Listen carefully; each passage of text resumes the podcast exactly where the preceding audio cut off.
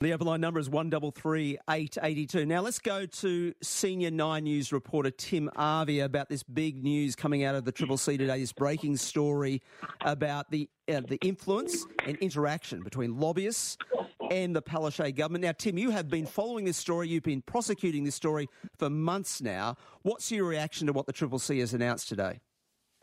I guess it's not really surprising, is it? And I think this is squarely targeted at Anacta strategies. Um, indeed, there are some already some murmurs around Parliament House here that what uh, some people think has happened here is other uh, other lobbyists who are jealous or angry about the level of access that Anacta strategies has has been sending information to the Triple C. And that's that's speculation, but that sort of in with how everyone feels about what has been happening, especially since tw- the 2020 election. It's interesting that this document that the Triple C has produced today, they say since 2021, there has been a surge in lobbying activity in Queensland. And one thing that they highlight as a, as a concern and what, they, what they've found has happened is there's been a disproportionate access and conflicts of interest. Um, and I'll read you a, a, section of what the uh, Triple C has written here. That they found a, a small number of key groups and individuals appear to have a disproportionate amount of access to government decision makers and maybe using these relationships to influence government decisions. They say in some instances, the individuals or groups afforded access have long standing and close political or personal connections with the decision makers or government they are seeking to influence.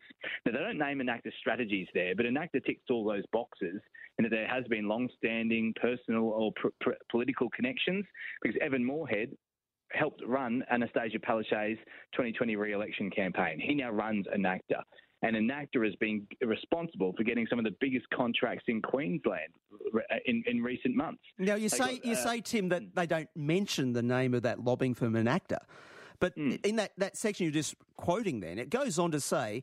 Further, in some circumstances, these individuals have been engaged by a political party or government agency while still involved in influencing practices such as lobbying. Now, that would go directly to Evan Moorhead. Yes. Now, Evan Moorhead, he was an MP he, uh, in in the uh, under uh, Anna Bligh, he, he lost his seat, I think, in 2012 with the landslide to the Newman government there. But as you say, uh, he's one of the the, the, the, the key partners in Anacta. Uh, he works as a lobbyist, very influential. A lot of meetings between Anacta and ministers in the Palaszczuk government. But as you say, also he worked on the campaign in government in 2020. Hmm. And that's one of the key blurring of the lines that has been talked about has been this notion that uh, it, the rules are that once when, when you leave politics, and and you would be familiar with this, Scott, uh, when you leave politics, you can't work as a lobbyist in your area of expertise. I think it's 18 months.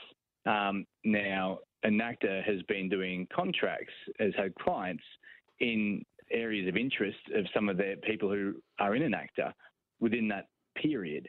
Now, they've always said, I think, well, it's not lobbying or that person is just a consultant and it provides general advice. They don't actually do lobbying, there's advising on, on, ways to, to do the case. But that is, it's something that a lot of people have raised concerns about. There may, there, there could possibly be no breach of the rules and nothing, no wrongdoing there. But it is something that I think needs to be looked at in terms of to make sure that is the case.